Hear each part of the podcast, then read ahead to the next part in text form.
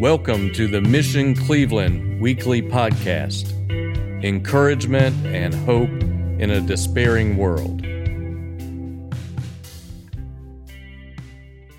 One of my favorite films is the 2014 movie Calvary, which starred Brendan Gleeson as this Irish Catholic priest. And the, the movie starts with this very startling opening scene where Brendan Gleeson, as a priest, is taking a confession.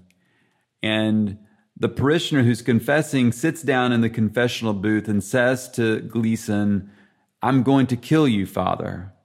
I'm going to kill you because you're a good priest.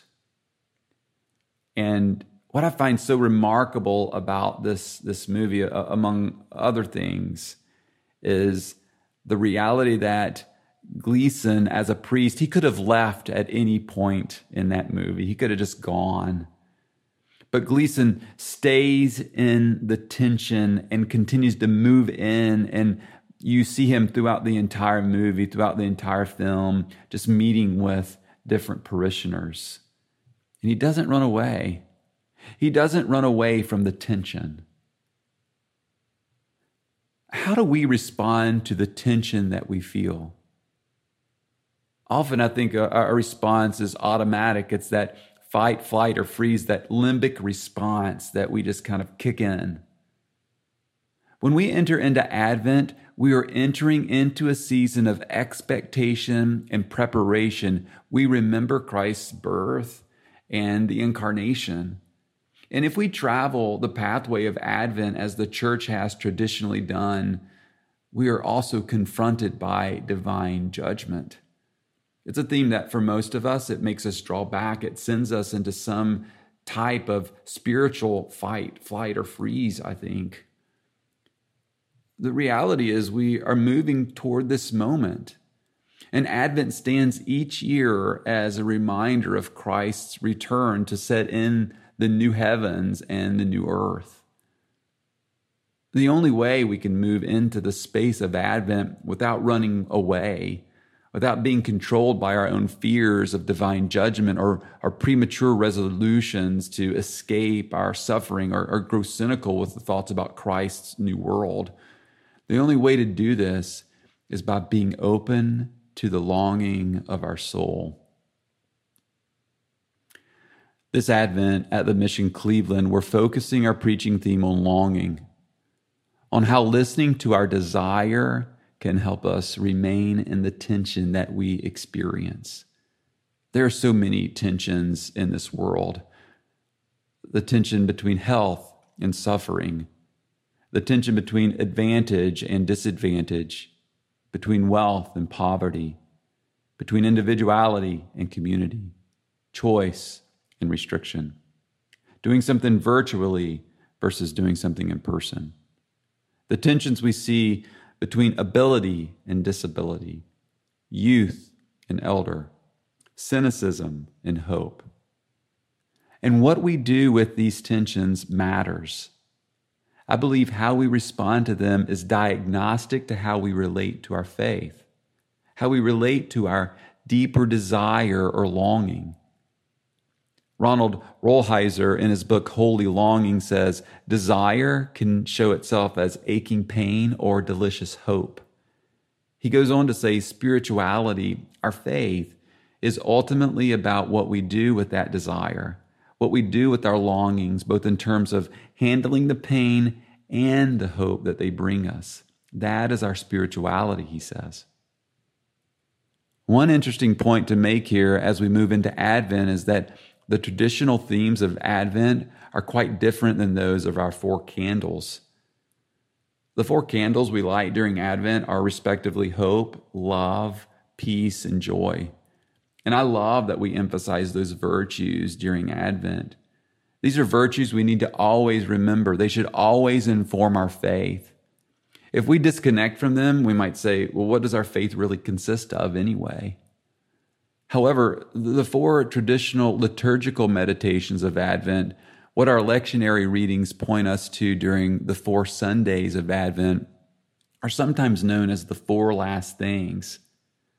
Those readings are, are, are, and meditations are based on these four realities Advent 1, death, Advent 2, judgment, Advent 3, heaven, and Advent 4, hell. The idea is that as we meditate on these realities, our longings and our expectations are oriented toward Christ's return, Christ's second advent. And when we meditate on something like death and advent, I think for many of us, this just seems so morose and unlike what we have experienced in the past as we move toward Christmas. Christmas, we like to think about life. We think about the incarnational life of God stepping into our world in Jesus Christ for the purposes of our redemption, for the salvation of the world. And as myself, someone who didn't grow up celebrating Advent, I found it hard to reconcile the first candle of hope with the lectionary readings that are really thematically situated around death. So here we are moving into Advent, and we see this tension right away. Isaiah 64 begins this way Oh, that you would tear open the heavens and come down so that the mountains would quake at your presence. The prophet Isaiah is here giving us a picture of human longing, possibly our deepest longing, a longing for the presence of God. Maybe your words are different than Isaiah's, but how many times through this pandemic have you paused to pray or even cried out, Oh, that you would tear open the heavens and come down? Oh Lord, we're so weary. I don't know how much more of this social distancing I can handle. I think a modern day prophetic cry might look something like this. Oh Lord, I feel so alone in this pandemic.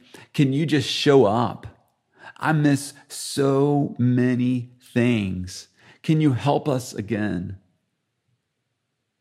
The prophet knows how to remain in the tension between death and hope. And a primary way we see this is through holding that tension in prayer, crying out for the presence of God, no matter how desolate or exposed we may feel, never detaching from the deeper longing that God would be present in all of our experiences.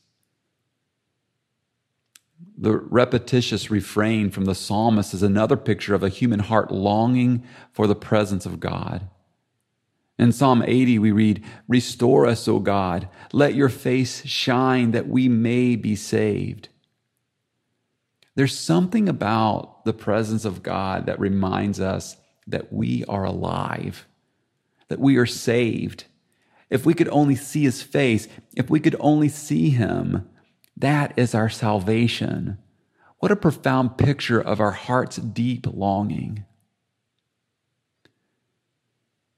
Jordan Peterson is probably one of the most influential thinkers of our time. He's a professor at the University of Toronto who studies the interface of psychology and religious belief. And I've really enjoyed reading his book, The 12 Rules of Life, subtitled An Antidote to the Chaos. In the book, he, he works with this tension that we've all experienced between order and chaos. And essentially, he draws attention to the desire that we have to live meaningful lives. And he says this we can't have a meaningful life unless we take responsibility for it. If we want a meaningful life, a life of flourishing, we need order and intentionality. As Christians, we know having a rule has been part of the fabric of Christian faith for centuries. Take the rule of St. Benedict, for example. But there's one rule that Peterson mentions in his book that I think is relevant to our conversation here. And here's the rule Peterson says, Pursue what is meaningful, not what is expedient. He says to live is to suffer. And what human beings tend to do in the midst of suffering is to look for the fastest way to return back to pleasure. And of course, no one's encouraging suffering simply for the sake of suffering. Yet when suffering does come and we start looking for the escape hatch right away, we're likely to miss something meaningful and valuable in our lives. And friends, maybe we even miss the face of God. In Peterson's words, we just do something expedient. We get away with our escapism and our distractions. But as followers of Christ, the primary question within our suffering, more than how can I get out of this, is how can I hide myself in Christ as I go through this? St. Ignatius of Loyola, who often wrote on the tensions of desolation and consolation, also wrote the Anima Christi prayer, in which we pray, In your wounds, hide me. Even in, and especially in our suffering, we long for the presence of God. But it's so easy for us to move away from Him into something more expedient, into our own mode of self deliverance, into our own form of redemption. In the Gospel of Mark, Mark 13, we read of the suffering at the end of time. In the context immediately preceding Mark 13, verses 24 through 37, which is our gospel reading for this first Sunday of Advent, we read Jesus describing tremendous suffering. Disciples will be beaten in synagogues. Brother will deliver brother over to death. Children will betray parents to the point of death. And as believers, Jesus says, You will be hated for my name's sake.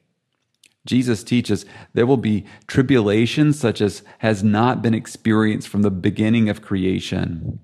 It's a tremendous picture of suffering. It's so hard to even read it. And Jesus says, In those days, after that suffering, the sun will be darkened, the moon will not give its light, and the stars will be falling from heaven, and the powers in heaven will be shaken. And they will see the Son of Man coming in clouds with great power and glory, Jesus says. Friends, this image is quite startling to us. I wonder what we notice arising within us when we listen to these words. My guess is that for some of us, maybe even the majority, it's hard for us to read these and be attentive to our longing for the presence of God. We know what to do with pictures of suffering. We've got a history with our own suffering. We get about three words into that passage, and we've already found the escape hatch.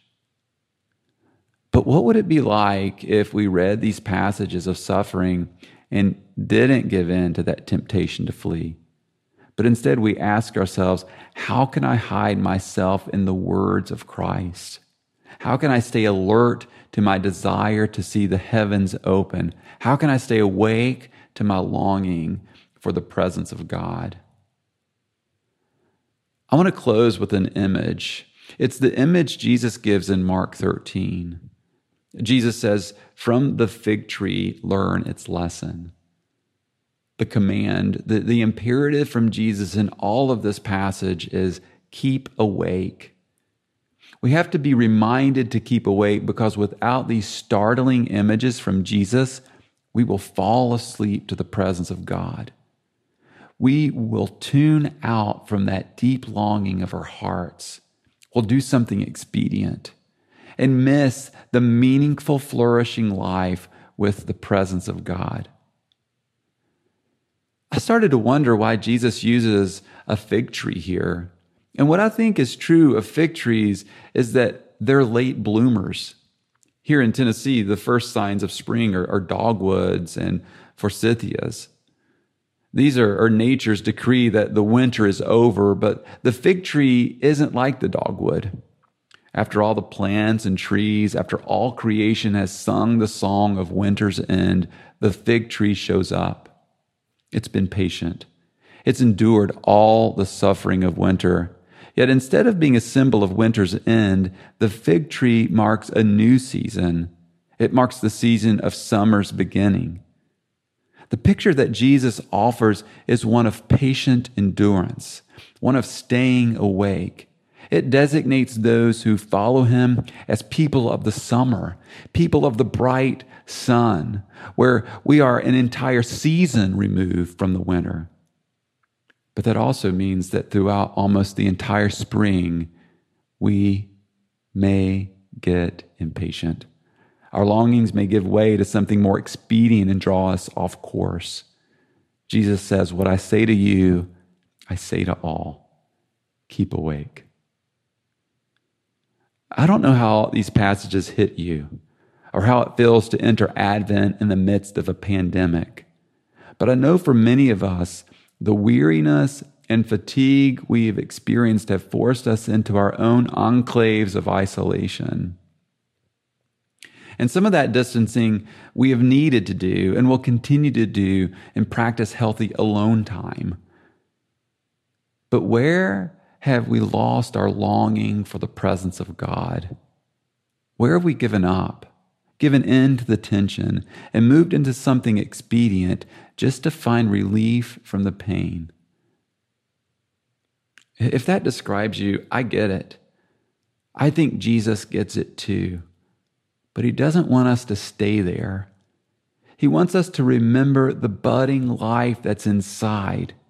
It's life that's not easily seen, but it's there nonetheless.